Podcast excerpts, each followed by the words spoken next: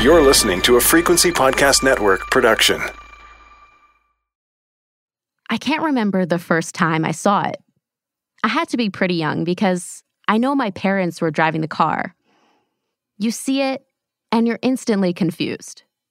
A cemetery? Here? It looks like it's floating in a sea of highways. Just this little patch of grass and tombstones, completely surrounded by lanes filled with tiny cars and big trucks.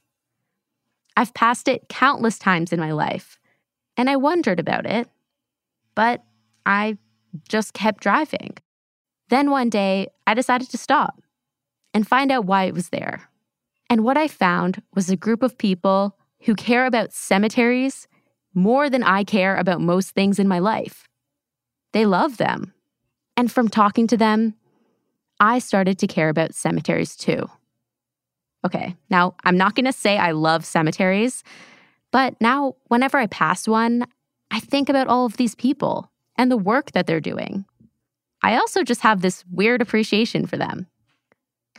These people changed the way I think about cemeteries, but also how I think about death. But I would have missed it if I kept driving. Today, I'm going to tell you the story of the cemetery in the middle of highways and what it can teach us about the future of our cemeteries. I'm Stephanie Phillips, and this is Paradigm. Allow me to show you something.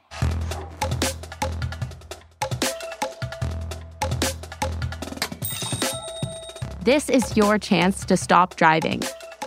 Not literally, but stick with me. I'm going to introduce you to people you haven't met and places you've never been. Their stories can take us into some of the most important issues in our society. And this is your opportunity to finally listen. On the surface, these might seem like small stories, but we're going to show you how they can have a big impact. And I hope it will shift the way you think. Now, let's go visit that cemetery.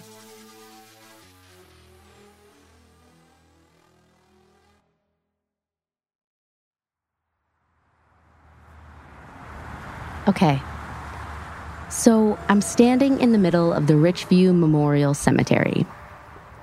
It's a small piece of land in present-day Toronto, and the land it sits on is filled with a deep history. But you wouldn't know it if you saw it, if you ever did see it. Most people whiz by the cemetery in their cars on the way into or out of Toronto. If you blink, you could easily miss it.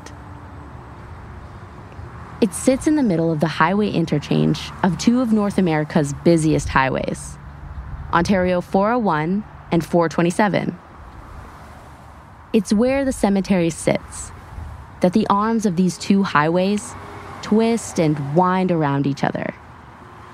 You might think it actually looks like the highway was designed to move perfectly around the cemetery. And you would be right. Before highways came, the cemetery sat on the land of a church, surrounded by farmland. The first person was buried there in 1846. That's 174 years ago. And many of the area's earliest settlers followed.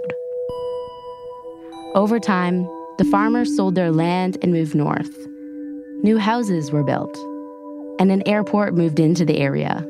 By that time, the two-lane highways that were once sufficient became too small, so they decided to expand. When those plans for the highway expansion were being drawn up, the church decided to relocate to a quiet street nearby. But a group of local people, some with ancestors buried at the cemetery, refused to let the bodies be moved. Randall Reid's grandfather was one of those people. And so why was the decision made to leave the cemetery in its... Well, it was there first, so if you're there first, you're going to have to go around it. Is that the... That was basically it. How did the board come to that decision, or the city? Well, we were there first, so if you want to build a highway, you're going to have to go around it. All of the people on that initial team, including Randall's grandfather, have since died. Randall came into the picture years later. He first became interested because of the family connection. Some of Randall's ancestors on his mother's side are buried in the cemetery. But he stuck around because he genuinely enjoys local history and genealogy. Today, Randall is the last person left to protect and defend the cemetery from the threats of urban sprawl. But currently, there's really not enough money to maintain it, so that it's maintained. The additional sum comes from donations. Okay. Local donations or? From me.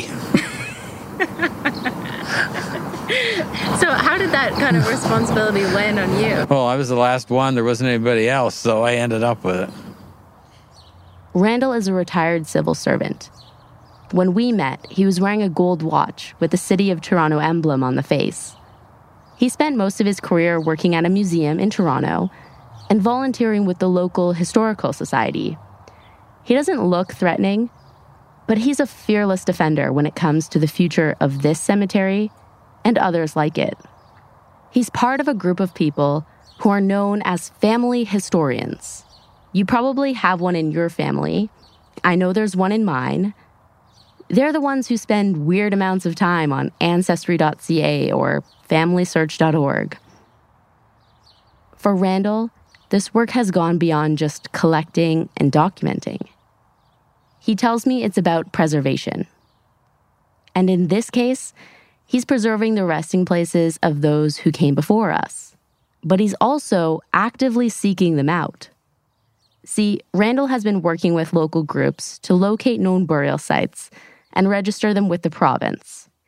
It's a thing some of them call cemetery hunting. You put on some long pants, drive out into the middle of nowhere, and you start looking for tombstones. More on that later. But the point is, they do it because not every cemetery has a Randall, someone to look after and protect it.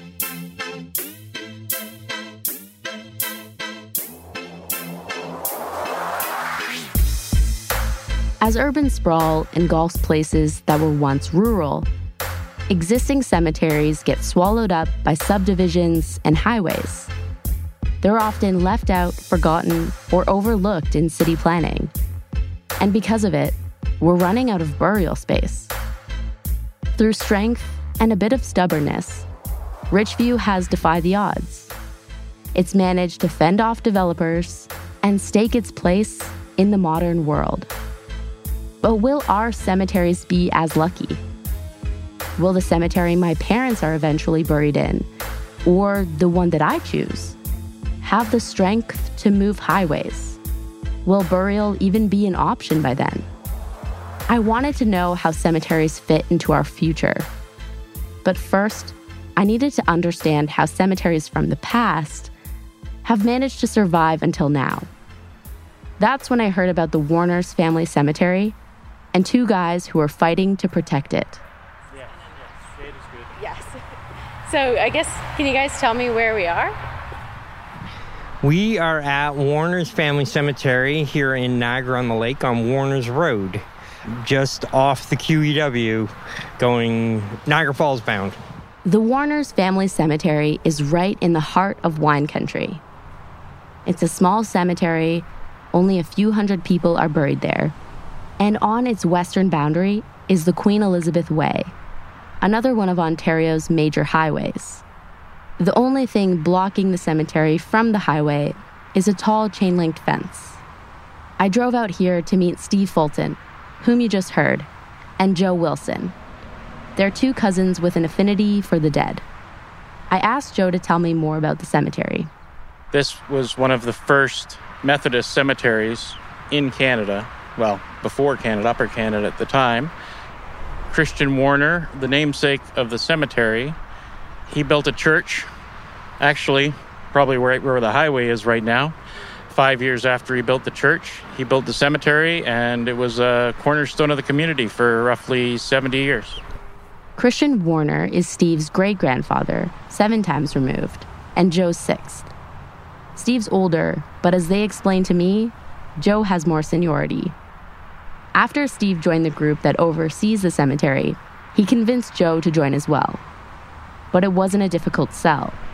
Joe tells me he's been walking cemeteries for 45 years, since he was 14. And Warner's, well, it's about family for them. You know, as the Golden Horseshoe started to grow and people from Toronto and surrounding areas started to realize that Niagara wasn't that far away. You know, the wineries really started to make a push forward in Niagara-on-the-Lake.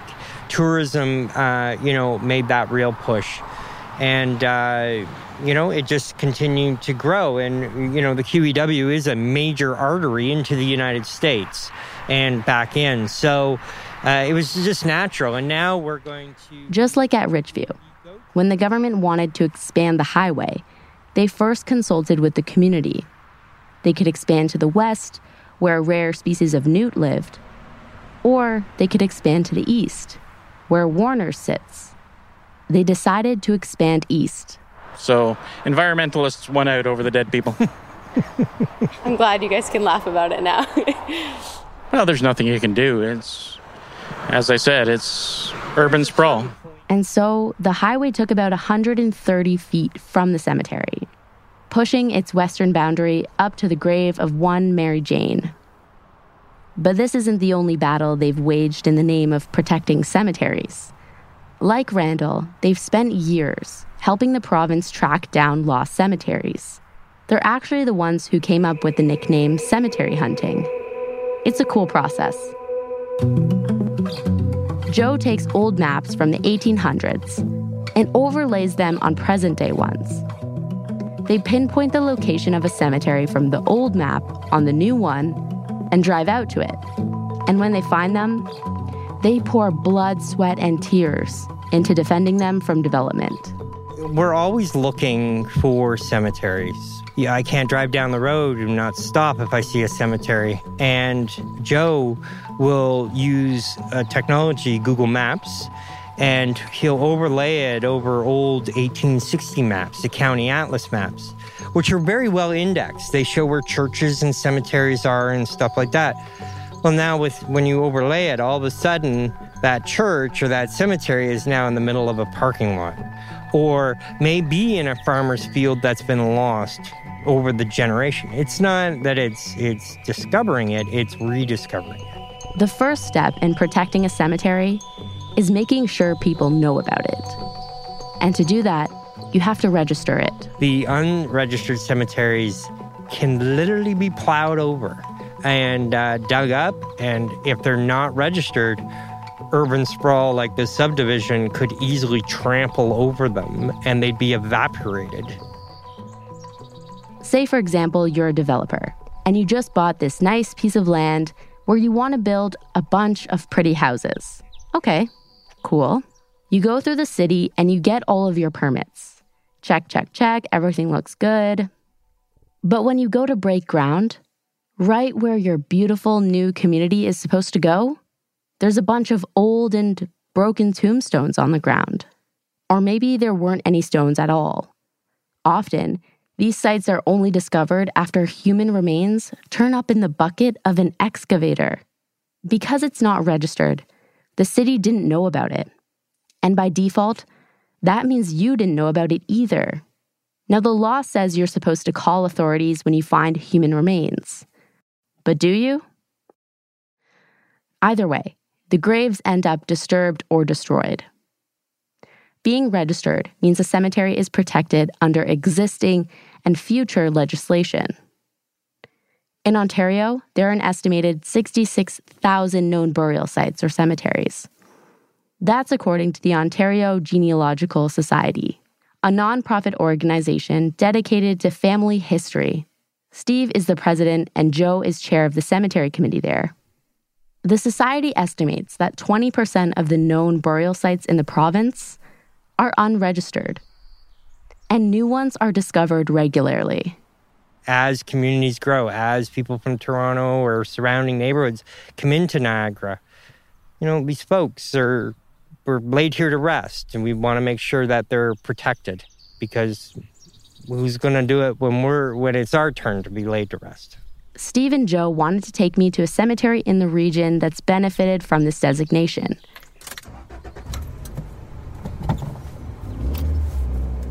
We drove a few minutes from Warner's and ended up at the Willick Family Cemetery.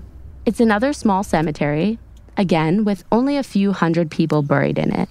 And when you pull up, the first thing you notice is this big black fence around the border. And just outside of it is a new subdivision. When they decided to develop the area, they put up a fence to protect the cemetery. But when Steve and Joe went to check out the new fence for the first time, something was off. We had actually found, there's just a wee little stone off to my side here. That's just a little boy's headstone. And when I came, I found the stone on the other side of the fence. Turns out, the fence, it was in the wrong spot. They had brought the fence actually into the cemetery and placed it on top of some burial locations. It wasn't through old maps and realizing that they had the fence in the wrong location, that the city was kind enough to take out the fence and then relocate it 10 feet to the south just to make sure that it wasn't encroaching on any burial. Child or adult, it doesn't make any difference. They're buried here, they need to be on the right side of the fence so when urban sprawl happens, the remains aren't disturbed or aren't destroyed. So is that why the fence wasn't important to you? Oh, yeah, absolutely. The fence would delineate the cemetery for years, so if they wanted to put a sidewalk in, they know where they can put the sidewalk, where they can put the gas, where they can put the water lines, because you don't want it being drilled through an existing burial site. That's just not cool. It's important because, to them, cemeteries are about more than just the birth and death date of the people there. Being a family historian, being a family detective, it's more than just the birth and death date, okay? It's great to know when they were born or married or had children or died. That's great, but it's that dash on the headstone that represents their life, where they worked, where they played, where they cared for their families. You know, that's what's important, and we should honor them. And by honoring them is by protecting them in their final resting place. Not only is it a passion, it also adds a little bit of excitement and adventure to their lives. When do these hunts happen? Anytime when we have time or we're just tired of dealing with the living and just want to go deal with the dead. Yeah, sometimes you just gotta say, you know, I gotta get out and get away from people. So we go looking for dead people. Yes, they seem to be grouped in the same place all the time. It's good, they don't move around. You find one, you find a bunch. Yeah, they don't talk back. And we've marched through a kilometer of cornfield to get back to a cemetery. They're just anywhere and everywhere. And it's getting out there and checking on them.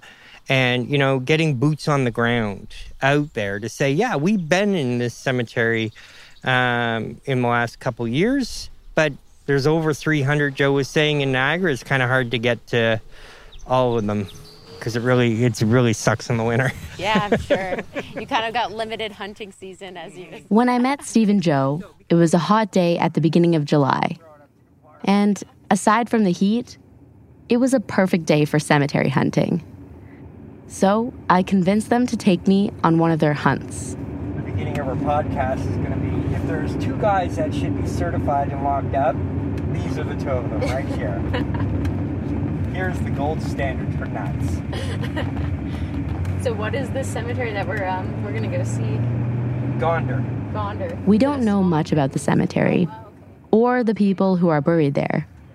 But that's because it's been hidden in the depths of a forest near the border between Niagara and Fort Erie. What we do know is that at one time, it was at the back of someone's property, sitting on the bank of a small creek. Steve and Joe guessed that the earliest burial was in 1820. Joe, walking in. Let's walk. Okay. We drove out to a dirt road and parked the car. Then we started walking along the edge of the forest. You might hear me laugh nervously throughout this next little bit. It's because of what Steve was carrying. This machete actually came with my wife and daughter from El Salvador. Oh, they went on a trip out there? We went on a missions trip, and they brought back machetes. $12. Wow. pretty handy. Yep. Did it come in that leather case? It still wasn't making sense exactly why we needed a machete, but I was in too deep to turn back now. A few hundred meters later, and Joe had found our entry point. There we go. Here. All right. You lead the way. Huh? You have the weapons. I'll let the guy with the machete go first. Okay, hang on.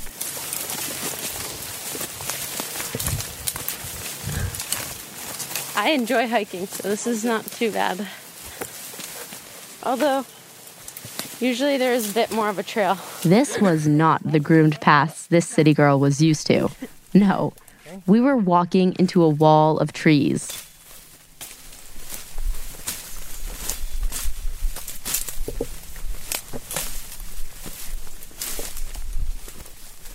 I decided to just trust Steve and Joe and follow them in. So, Mom, if you're listening, you should just stop. You are not going to like this. So at what point do you kind of just give up? Never. Never? That just the exhauster. Usually when it gets dark. Okay, yeah. That's fair. Yep. So there was this girl from Toronto. Yeah. Who went out into the woods with these two guys. Yeah. At this point in the hunt, a little voice inside my head was whispering, "Hey, maybe you should just give up and go back to the car. Yeah, say things politely and then leave. Maybe just start running." Are you just gonna take a peruse up there? Yeah. And I'll be right back. But then, Joe saw something.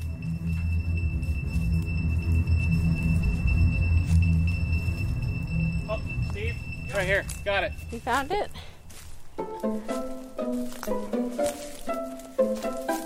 There we were in the middle of a forest. And in front of us was an old farm gate. Oh, is that a gate? Yep. Whoa. It looked like a gateway to nothing. Just more trees and overgrown bush. But Steve knew there were graves out there. And he was determined to show me. This is freaking awesome. This is what I've needed for months. Machetes are good for taking out frustration. I guess, yeah. Sure enough, a few feet forward and a few hacks later, there was a large tombstone standing up towards the sun. And above it was an opening in the trees, giving us a clear view of the blue sky up above. On the ground, there were other broken stones. This is it. We can't explain it any better than this. You had to experience this. And for those who couldn't experience it, it's just think it's like the Amazon, just trekking through the bush, knowing there's a cemetery at point B. You just got to figure out the path of where B is sometimes, because sometimes we don't even know. This particular one we knew. We were GPSed, but some of them we have no clue, so we have to rely on old maps and then a lot of detective work. Yeah. Really, it is. It fits into that family detective thing. Yeah, this is insane. It all comes back to that family historian, or as Steve says, that family detective thing. But this wasn't the first time Steve and Joe had been to Gonder. They had been before, and were in conversation with the municipality to have a path built out to the cemetery, and the grounds maintained. But that hasn't happened yet. When a cemetery is found, it can start on the path to becoming registered. But it's a laborious process that can take years. If it does become registered, that still doesn't exactly solve the problem. Someone still has to pay to operate it, or, at the very minimum, maintain it. And unsurprisingly, people aren't jumping to volunteer because, well, that costs money. If a cemetery is on municipal land, the municipality is supposed to operate it. But cemeteries don't pay property taxes. And if it's on private land, the city is still supposed to take care of it, but most landowners fear that having a cemetery on their property will affect their resale value. And so we're left with a game of hacky sack, this ball of responsibility going round and round, jumping from one foot to another.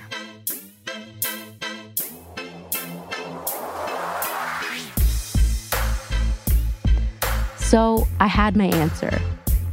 The old cemeteries are being protected by a bunch of grassroots family historians.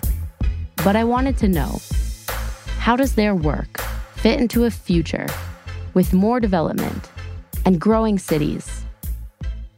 What do they want out of this whole thing? Our work fits into that future just by preserving the memory of those who are in that cemetery. We understand progress happens. Yeah. You know, we understand, oh, we've got to put a highway in here, right? In the middle of a big city. So, okay, let's get in there, let's document it, let's preserve it, let's make it available for future generations of the families who are buried there. Mm-hmm. When it comes to a rural area like Niagara, we can move a highway a little bit this way or a little bit that way.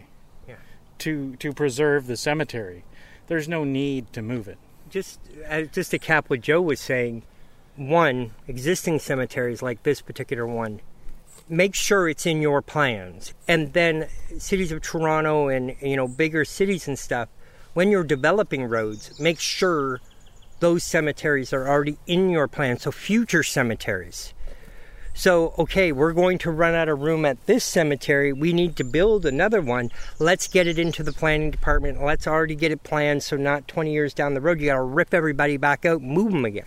Because at one time, maybe there, some mom and dad buried their little one because he got sick or, you know, whatever.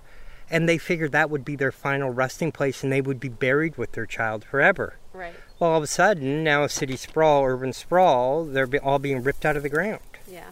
Let's try to respect their wishes. Even though they're gone, they have a reason why they're buried there. Let's honor that reason. So now the challenge is, it's your job to get us out. Yeah. That was the test. We won't be getting out if it's my job to get us out. Paradigm will be right back after this quick break. I left Steve and Joe and drove back to Toronto, where I kept thinking about one of the last things they said. That they just want people to start planning with cemeteries in mind. And if they're taking care of our historical cemeteries, who's taking care of our modern ones? Around that same time, I came across the work of Nicole Hansen. Nicole is an environmental planner who has spent her career advocating for cemeteries to be at the forefront of urban planning. It's a thing she calls cemetery urbanism, talking about cemeteries as a part of everyday life so that we can create communities that emulate a complete life cycle, places where we can live, work, play, and die. I met her at the Christ Church Memorial Garden in the west end of Toronto. It's not far from my childhood home, where my parents still live today. I remember when there was an old church on the property. It burned down, and the land it sat on was transformed into this garden that it is now. Today, the cemetery is surrounded by coffee shops, grocery stores, housing, and transit. When people walk through on their way to work or the store, they're met with a beautiful pergola in the center. It's surrounded by flower beds and draped with vines. I sat down with Nicole on one of the benches spaced throughout. This is the new paradigm for what urban cemeteries can look like.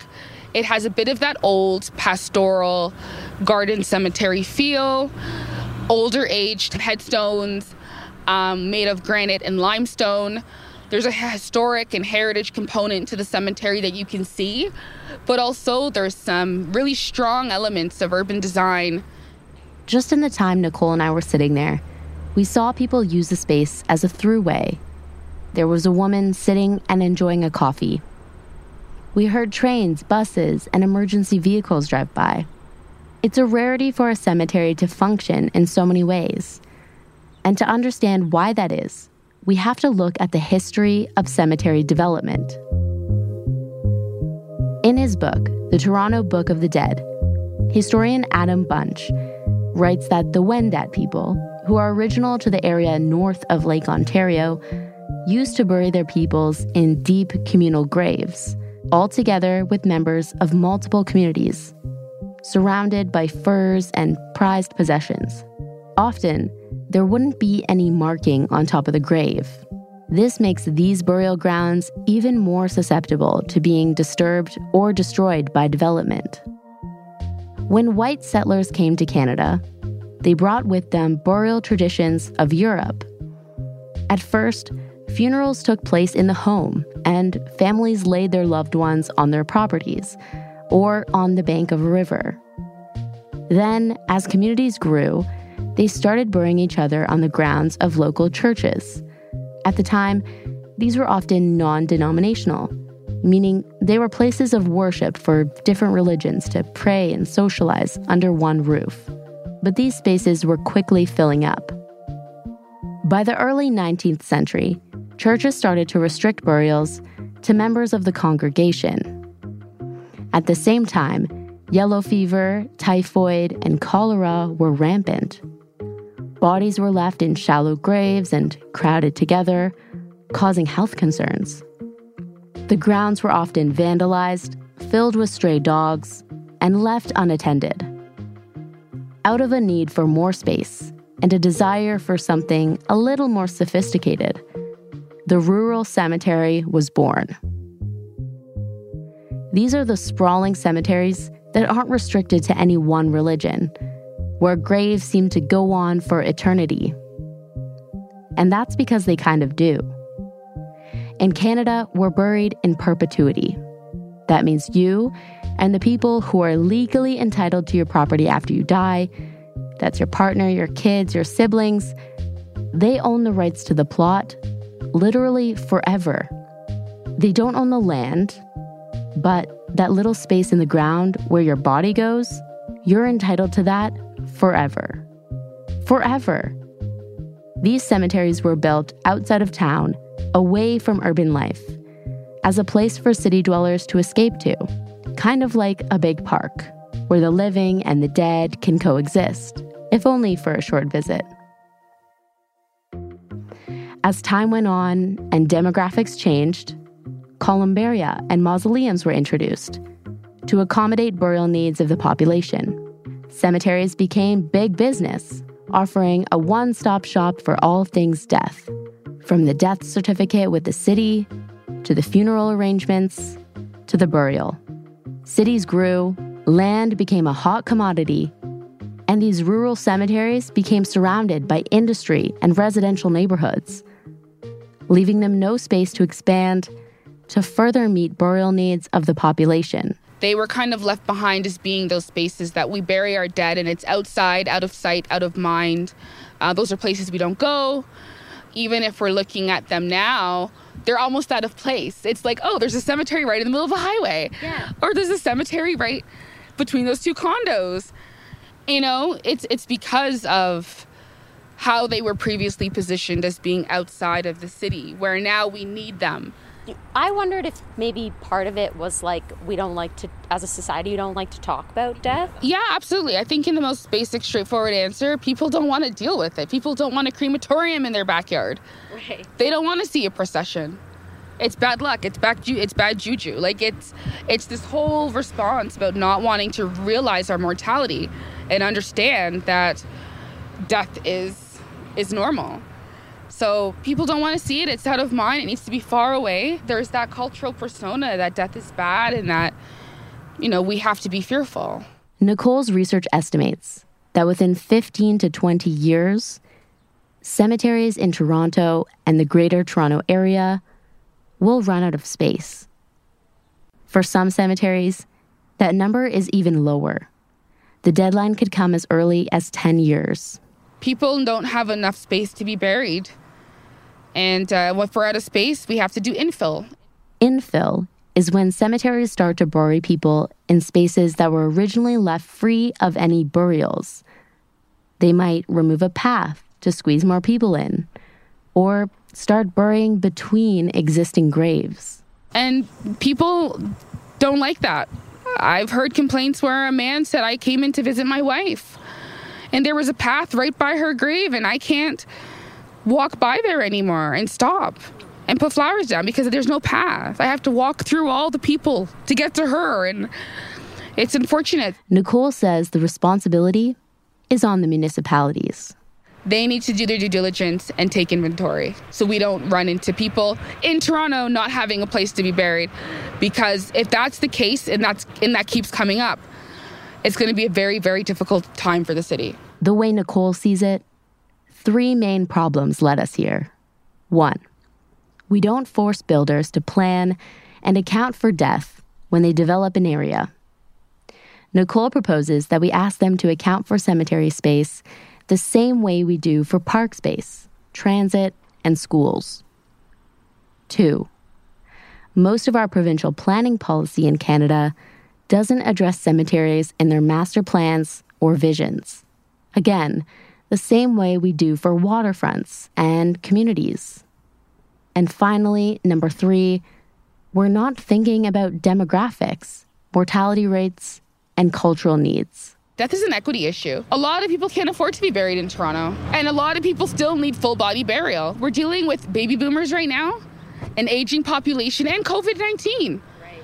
And it's taking over our most vulnerable population, seniors. People say, well, we can all cremate. Tell that to someone who's a practicing Muslim. It's blasphemous. We can't say that. People can't assume that cremation is a one-size-fits-all. There are very specific religious and cultural needs for Orthodox Christians, for different Catholics, for Pentecostals, Presbyterians, Hindus, Jewish communities. They all have the variations as to what their desires are in death and what their values are and how they can be buried and or how they can be cremated. There's a way and there's a presentation as to who gets remembered and how. Mm-hmm. Not a lot of people want a flat marker in the ground. Some people want vast, large marble monuments and lions and angels and bears. Like, they want this whole performance. Mm-hmm. And that comes with class. So we see how class is intersected in these spaces, and also how people who don't have the means don't get represented in the same way. Yeah. People are complaining about the price. If you go to a cemetery right now and ask them for their price list for a full-body burial, honey, it ain't cheap. On average, the price of a burial in Canada is between $5,000 and $10,000. Cremation is considerably less. It can cost between $2,000 to $5,000. If you want to scatter your remains, most cemeteries charge a scattering fee. And if you're thinking, oh, I just want to be scattered somewhere in nature, well, that might not be legal. Each municipality has regulations on where you can and can't scatter remains. Speaking? I was curious, so I called a cemetery near my home in Toronto. To know how much it would be for a full-body burial at the agent on the line gave me a very concise breakdown. For a full-body burial plot, it will cost $16,000. That's not including burial fees, a monument, or a vault that you can purchase to prevent the ground from caving in around your casket. It doesn't include the casket either, or the cost of a funeral service. It's also worth mentioning that some provinces and municipalities will cover the cost of funeral arrangements in the event that family members or the deceased can't pay for it. But often, these arrangements don't cover everything that's needed or wanted by the family. Because of these high costs, Nicole is seeing a pattern she compares to leapfrogging. People who live in the city are forced to look to the suburbs for affordable burial plots, which then forces people in the suburbs to look in rural areas, and so on. It makes it harder for people to visit their loved ones and easier for all of us to forget about death. It's expensive for the working class. It's expensive for the middle class. It's expensive. And the same problems are echoed throughout Canada, in cities across the country. But we're not the only ones with this problem. Places around the world are struggling to find ways to deal with the dead. In Singapore, there's only one cemetery open for burials in the whole country. The city-state is smaller than New York City, and being a small state with limited space, they've adopted term burials, or grave recycling, as it's also known. Using term burials is basically renting or leasing your burial plot for an agreed amount of time. In Singapore, it's a maximum of 15 years. That time is supposed to be enough for your body to decompose. After that, your remains are exhumed, placed in a columbarium, and the plot is offered to someone else. Most countries in Europe have also adopted term burials. In Paris, they opened a cemetery offering green burials. For a green burial, remains don't go through the embalming process. They're laid in coffins or urns made of degradable materials, and they're wearing clothes made of natural fibers. Canada opened its first green burial site in BC in 2008. And since then, other sites have sprung up across the country. But it's still not a popular option. And we don't have term burials. However, our cremation rates are rising. Generally, though, there's a sentiment that because we are such a large country, we have endless space for burials. I heard that from Steve, Joe, Randall, and other people I spoke to. Nicole has heard it before, too. That sentiment doesn't take into consideration the urban needs and rural needs of communities to actually have designated areas to be interred. They think about rolling hills and mountains and yeah, we have place to put people. No. To be interred in a cemetery is to be in a designated, licensed operating place. If your remains are anywhere else, it's considered a homicide. So you need to be in a cemetery, and there's a way for them to be licensed, for them to be managed, for them to be operated. And there's only so many that can do that. What Nicole is saying here is that we have cemeteries for a reason. If human remains are found anywhere other than a cemetery, the police have to investigate it as they would a homicide. We need cemeteries because we need a place to go when we die. And with now a lot of churches, their volunteer boards are getting smaller and smaller, right, and their congregations are aging. People are no longer having the time to come in and cut the grass and hire someone. They're not getting the funds. Right.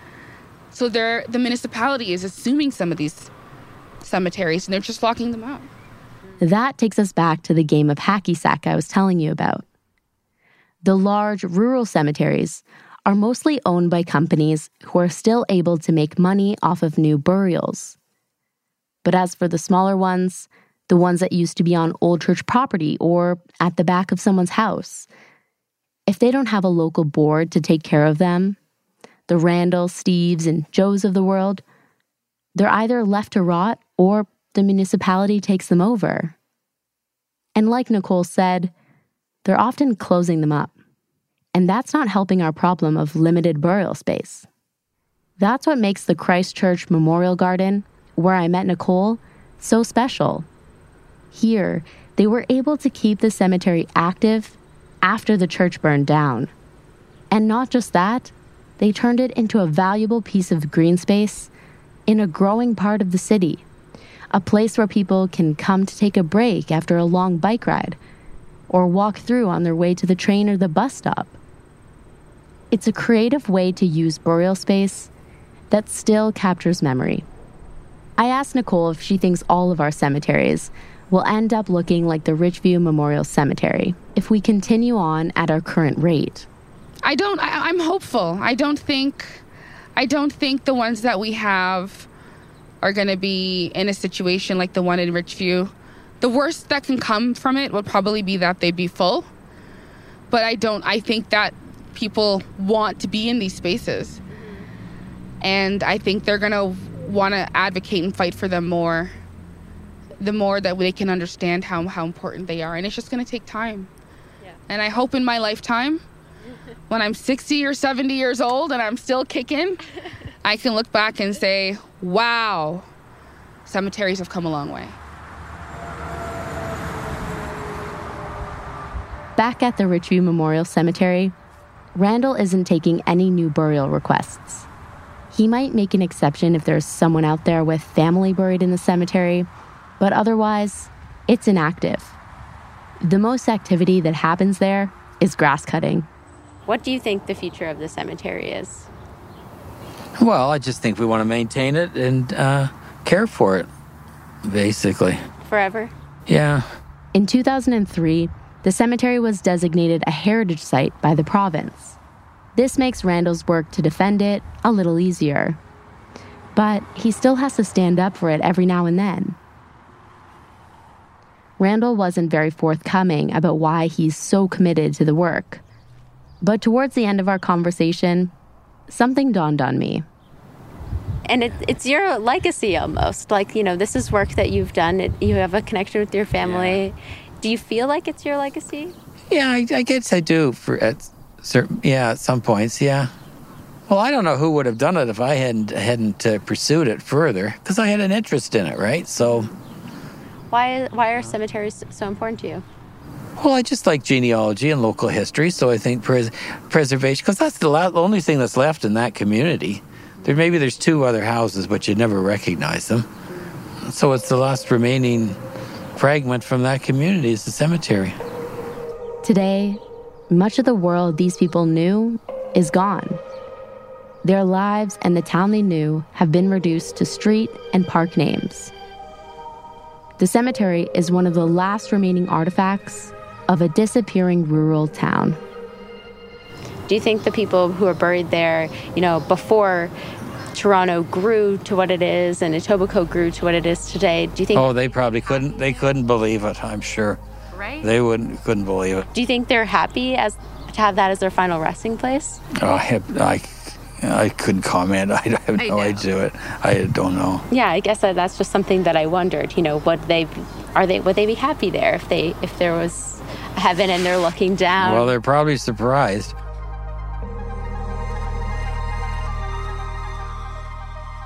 We don't live forever. Things change. It sounds obvious, I know. But if we want to be remembered, and we want that memorialization to have meaning, then it's going to take planning. And planning means moving past our discomfort with death. I'm guilty of it too. Throughout the process of telling this story, I had been dissociating the conversation about cemeteries with actual people, family members, spouses, children, siblings, even when others were reminding me of it. Maybe I was being insensitive. But I think it was a coping mechanism. I didn't want to talk about death, even when I was talking about cemeteries. But that changed during one of my last trips to the Richview Memorial Cemetery. It's like you want to feel a sense of peace. And when there is like a slight break in the cars, you almost get it. But then a giant truck just whizzes by you and that piece is gone. And you're reminded, oh yeah, if I walk too close to the fence, I could get hit by a car. Like, I don't know how strong the barriers are on the highway, but I would imagine if a truck came barreling through, that it would end up in the cemetery. On the far end, there's the tomb of a little boy. In loving memory of George, I can't read his last name, only son of George and Isabel Nags, born looks like April 11th, 1887, died looks like June 9th, 1897. So he was just 10. And then you can't make out the writing on the bottom.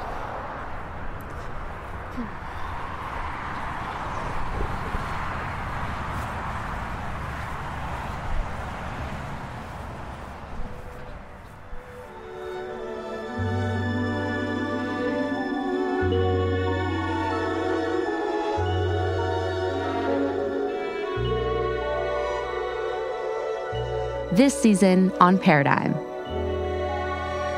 Myself and a friend will do the exact same thing. He'll get away with it, but I'll get yelled at. Your friend being non-black. Exactly. Old coal mining, it's a hard life. The dust was so thick, you couldn't see your hand with a headlight. Maybe I am similarly assembled out of contradictions, like the wombat. You know, sometimes they have to choose between, like, paying rent or buying food. I was grieving that whole time. I just wanted her to have control. I've been to some of the most densely clustered multicultural places of the world, but Scarborough still tops those places. I feel like cancel culture is just, you've been canceled, not allowed to do anything anymore, bye. These people still exist, like, what are they going to do now? Paradigm is presented by the Frequency Podcast Network. It is created by Annalisa Nielsen and me, Stephanie Phillips. I also wrote and produced this episode. Audio mix is by Ryan Clark. And a special thanks to Deepak Bidwai for research help. Thanks for listening. We'll see you here next week. And if you like the show, please do us a favor. Subscribe, rate, and review in your podcast player.